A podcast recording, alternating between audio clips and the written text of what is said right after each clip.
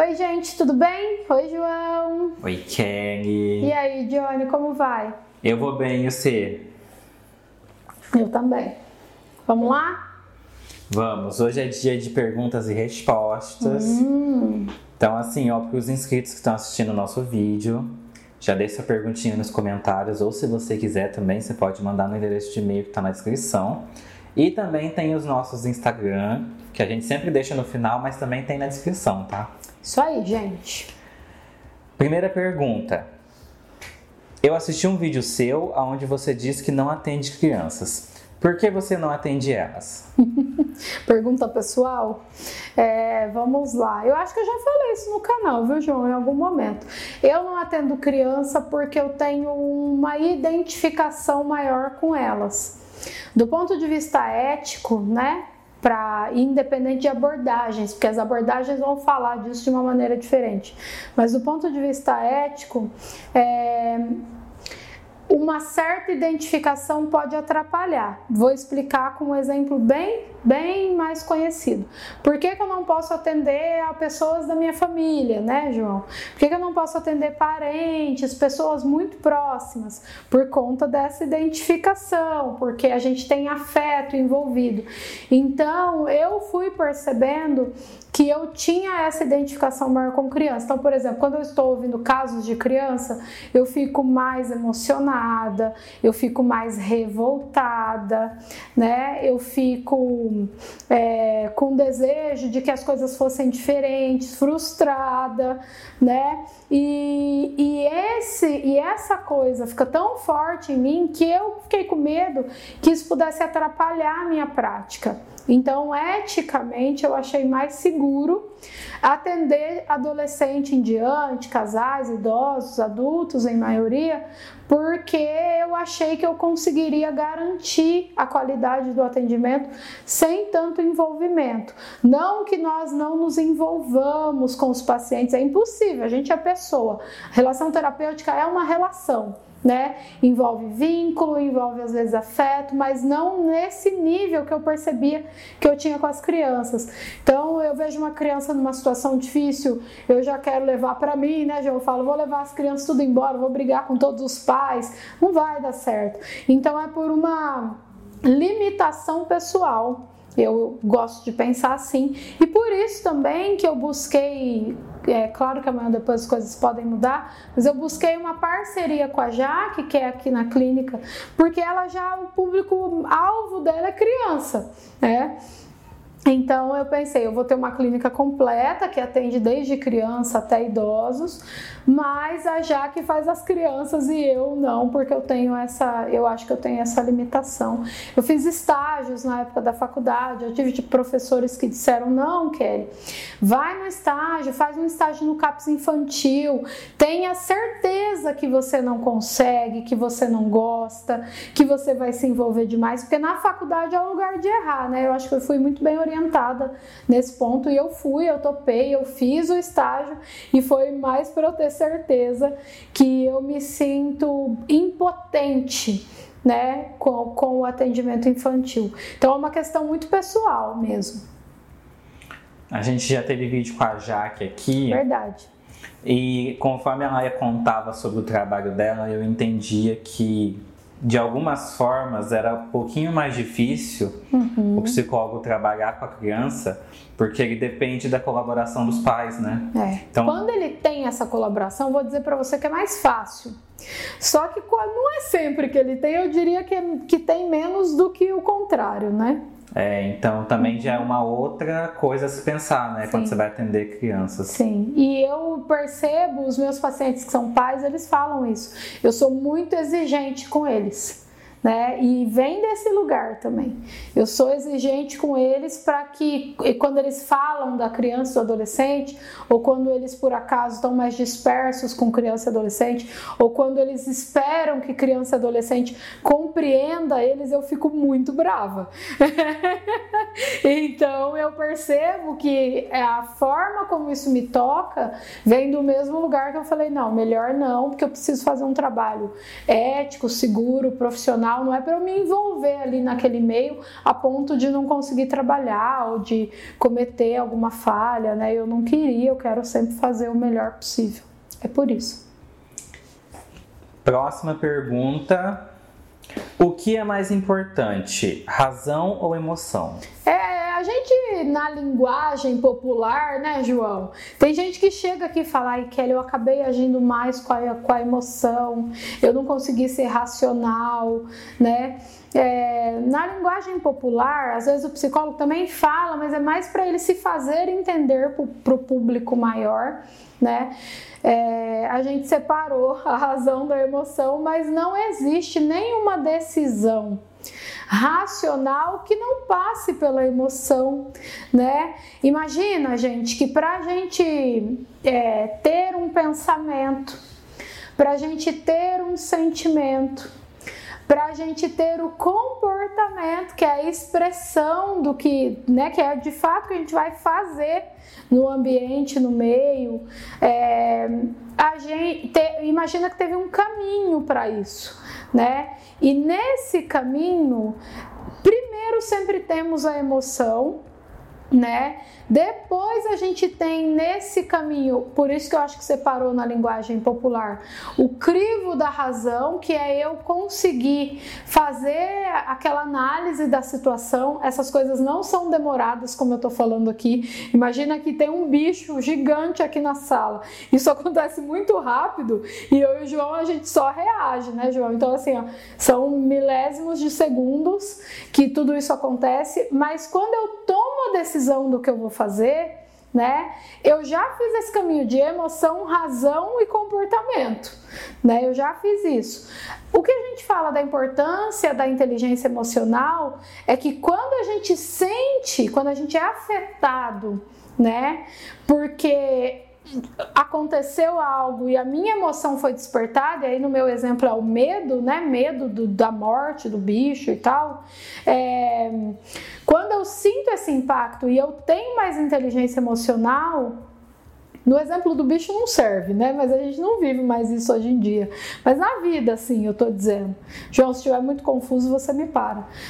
Porque no exemplo do bicho, que bom que não dá tempo. Não é mesmo pra você pensar, corre, que é melhor, você precisa sobreviver. Mas nas coisas da vida, quando eu sinto medo, que é a emoção, e eu tenho inteligência emocional, mais maturidade emocional, eu controlo como eu vou me comportar. Né? Então peraí, como que eu vou expressar isso para o mundo? Isso é o que a gente vai falar, eu fui racional, né? Mas não, na verdade, mesmo uma expressão do meu comportamento mais impulsiva, sem inteligência emocional, sem maturidade emocional, passou pela minha razão. Só que eu não tenho preparo, é como se eu não tivesse repertório para decidir outra coisa, então eu sou impulsiva, né? Faz sentido, Johnny? Para ver se chegou lá neles como precisa? Acho que faz.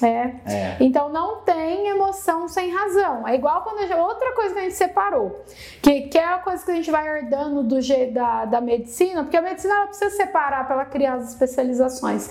A saúde mental e física. Mas a cabeça tá onde, né? Ela tá destacada do corpo, andando aqui do lado? Não, né? A saúde física também é mental. A mente, a cabeça tá dentro, o cérebro tá dentro. Mas a gente fala, né, Johnny? A gente fala, saúde mental e física. É física. Ter saúde emocional também é ter saúde física, não é separado. Ter decisões mais emocionais passou pelo racional, gente, com certeza. É um erro nosso, um erro de linguagem. Ok, e para fechar hoje, uma pergunta... Você tá calado hoje, né, João? Então, esse negócio da razão e emoção... Eu já tinha ouvido você me dizer em offline. Sim. Eu acho que eu corrigi um colega, né? Que eu falei, João, já começou dando informação errada aí. Aí você deu risada, é verdade. Então, isso daí eu já tava meio que sabendo, por isso que eu não falei nada. Entendi. Já tô por dentro. Agora, a próxima pergunta é a seguinte: O que você acha das empresas que usam dos conhecimentos da sua área para vender mais? Tá, então, vamos lá. Ó. O RH, o Recursos Humanos dentro de uma empresa, ele é a representação da psicologia dentro da empresa, mas com enfoque lá no recurso para a empresa, né? Beleza. Então, teoricamente, muito teoricamente, infelizmente, todo mundo no RH entende de comportamento humano, né? Era para ser assim. E ali ele vai definir qual é o melhor perfil para determinada função, quem tem perfil para cargo de gestão, porque às vezes eu tenho toda a desenvoltura técnica do que eu faço, mas quando eu viro gestor eu faço um estrago, porque eu preciso entender de pessoas para ser gestor, né? E aí, supostamente, o RH é a pessoa que cuida disso, e é importante o conhecimento da psicologia dentro da empresa nesse sentido. O famigerado coach, né? A ideia do coach é uma boa ideia se ficar dentro da esfera da empresa, porque tem bastante coisa ali para fazer, para desenvolver. Supostamente também é uma pessoa que vai ter condição de dizer, ó, isso aqui a gente não trata de maneira rasa, depressão a gente não trata com coach, né? Você precisa de uma ajuda e vai encaminhar e essas coisas. Então essas coisas dentro da empresa são positivas, porque o coach nada mais é do que um treinador, alguém que vai, né, de repente te preparar melhor. Isso é bom, isso não é ruim. No entanto, João, quando a gente pega o conhecimento das neurociências hoje, da psicologia, da filosofia, o funcionamento do cérebro principalmente para eu induzir as pessoas a coisas, né? Então, de repente, sei lá, eu vou... Tem muita empresa que ela te dá alguns... A psicologia comportamental acho que faz mais isso. Sabe aquele agrado que você dá? Tipo biscoito, assim, Tem muita empresa que faz muito isso, e o intuito nada mais é de que você se envolva mais emocionalmente com ela, e às vezes isso passa um pouco do limite, sabe? O ser humano é extremamente carente. Eu sempre penso numa frase da Priscila que dizia, todo mundo quer ser amado, né? E na empresa a gente não age diferente disso. Então às vezes é tão assim fofinho ali as relações internas, que quando alguém me pede para ficar extra ao meu horário, mesmo que eu não possa, eu vou ter dificuldade de falar não. Aqui eu já começo a encontrar problemas, e as empresas fazem, né? Não posso negar que é inteligente da parte delas perceber isso e usar ao seu favor. Só que isso a longo prazo pode ter um burnout, por exemplo, né? Quando eu utilizo da falta de autoconhecimento da minha população, e aí é claro que entram outras questões como políticas, como de educação, como de autoconhecimento, não é todo mundo que tem acesso, né, ao psicólogo e tal, então eu utilizo do meu saber do funcionamento do cérebro para induzir as pessoas a comprarem mais, que é o capitalismo, né? Acho que a gente já pode começar a pensar que aí tem umas questões, né, João? As pessoas estão extremamente ansiosas por conta desse tipo de utilização. As pessoas estão doentes, às vezes. As pessoas estão extremamente consumistas, viciadas. Claro que tem muito mais coisa aí que a minha área também explica, como, por exemplo, nós não fomos feitos para ter vida tão fácil, né? Para ter tudo à nossa mão, tanto conforto. A gente adoece emocionalmente com esses excessos. E aí, é tudo tão complexo em psicologia, porque assim, mais um parênteses. Então tudo é mimimi, né? Tá vendo? Não é bom a gente... Não, eu não tô falando que a gente não pode falar melhor, que a gente não deve trabalhar a comunicação não violenta. É que tudo tá tão ligado que é difícil responder essa pergunta sem trazer tudo que acontece na sociedade como um todo e que se expressa lá na empresa. Mas é isso, assim, eu acho que nós usamos de má fé, às vezes, sim, algumas empresas usam de má fé para conseguir o que querem, que é lucro, quer crescimento a qualquer custo, quer se destacar, quer ganhar mais que o vizinho, sabe, João? Então, assim, tem sim uma problemática aí, mas ela tá tão misturada com as outras questões da nossa sociedade que acho que a gente tem que falar de tudo isso, e aí nós vamos ficar aqui até amanhã. Não sei se eu respondi, acho que a gente abre aí para pensar sobre isso, e parece que tem coisas que eu falo que não estão interligadas, mas estão, porque a gente vai repetindo, quando vê a gente está com aquele hábito formado, né, e refém da empresa, e com medo de perder esse emprego, e compra, tá cheio de dívida, aí tem que trabalhar, é assim que a gente anda vivendo, gente. Então, acho que tem muitas coisas para falar nessa pergunta, viu, Johnny? Eu acho que eu consegui entender o que você tá querendo dizer, eu não sei o que a pessoa que mandou a pergunta estava querendo dizer, mas imediatamente, quando eu li a pergunta, eu pensei na minha profissão, né? Que é a profissão. A tua profissão é... Você lembra quando a gente começou o canal, que eu chamava a sua atenção pelos títulos que você dava aos vídeos? Agora... E você tinha acabado de se formar e você não, mas chama atenção. Aí eu falava, João, psicólogo não pode ser um vendido à mídia, sabe? Tem uma responsabilidade aí, cara, assim, não é a minha intenção, né? Você lembra disso? Eu lembro. Sua profissão é o que é o João, viu, gente? Aí, ó. Eu acho que, assim, as áreas de marketing e de venda... E a parte da comunicação voltada para a publicidade, elas são áreas que elas não... Esses empregos não existem se não for no capitalismo, eu acho. E aí o que acontece? É meio complicado porque o capitalismo é nocivo. Exatamente. Né? Então, assim, eu acho que cabe a gente dessa área tentar fazer de forma mais ética possível, né? Então, quando eu vou fazer uma propaganda, que vai tentar motivar mais e denegrir menos, né, e tal. Desgraça vende muito mais do que coisas positivas, isso é um fato. O jornalismo sempre deixou isso claro. Aqui no canal, que é um canal pequenininho, aí não tem uma intenção de sensacionalismo, mas quando a gente está falando de suicídio, de depressão, tem muito mais visualização, né? Ah, Kelly, é porque as pessoas estão doentes. Gente, tem isso, mas tem também a gente tendo muito prazer em saber das tragédias, das doenças. O ser humano é assim, né? Infelizmente. E o marketing sabe disso. Sim, o marketing sabe disso. Um tempo atrás aí eu participei de uma... Trabalhando nela, mas assim, era uma palestra para corretores. E aí dentro dessa palestra tinham pessoas... que tinham feito cursos de neurociência e ensinando para eles e falando, olha, na hora que você vai vender, o cérebro da pessoa funciona de tal forma, então para você conseguir uma venda, você tem que fazer X, fazer Y. E aí, olha, entra isso daí, né? Porque, eu acho questionável da parte do profissional da minha área e das neurociências. Fica meio uma coisa tipo uma manipulação velada, né? E provavelmente esse profissional também foi muito bem pago para estar lá.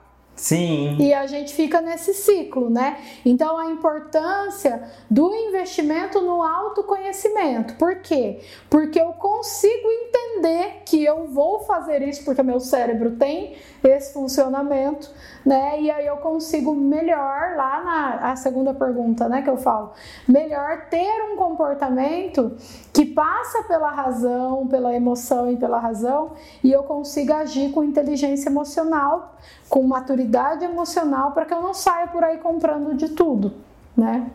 Entre outras coisas, ou comprando de tudo, usando de tudo, me viciando em tudo, né? Porque de fato o cérebro ele caminha para isso. Então, utilize dessas mídias, por exemplo, o YouTube aqui, o Spotify, não sei por onde vocês estão ouvindo, para aprender essas coisas também, né? Porque senão a gente fica vendido na mão desses caras, né, João? Vendido na mão do João. Aqui não fica não, porque... Quer esse tema? Não, João Pedro, pode tirar. Ai, mas ninguém vai ver. Agora ele nem pensa nisso mais. Hora do exposed. Então, é problemático isso aí, João. É lucrativo para uma parte, né? E a população que que não busca de conhecimento igual e nem todo mundo tem acesso, acaba sendo uma vítima. Pode acontecer, sim, infelizmente. Então tá certo, acabaram as perguntas. Não, mas depois ele pegou o jeito, ele entendeu como que precisava ser. Obrigado por não, né, manchou a minha imagem, depois passou um paninho pra quem fala. Ele tá aí até hoje, né? Então deu tudo certo, porque senão eu teria dito, olha, João, não dá, viu? Porque ele também me conhece, ele sabe o que eu diria. Imagina, a minha relação com o João é ótima, né, Johnny? É, espero que sim. Lembrando vocês que vocês precisam seguir a gente nas nossas redes sociais. O meu Instagram é kellysouza_psi e o seu, João? O meu é joão.kaquete com K no começo. Isso aí, vai lá nos seguir e falar com a gente, tá bom? Muitas vezes as perguntinhas vêm por lá, certo? Certíssimo. Beijo, Johnny. Beijo, Kelly. Até mais. Tchau, tchau. Até.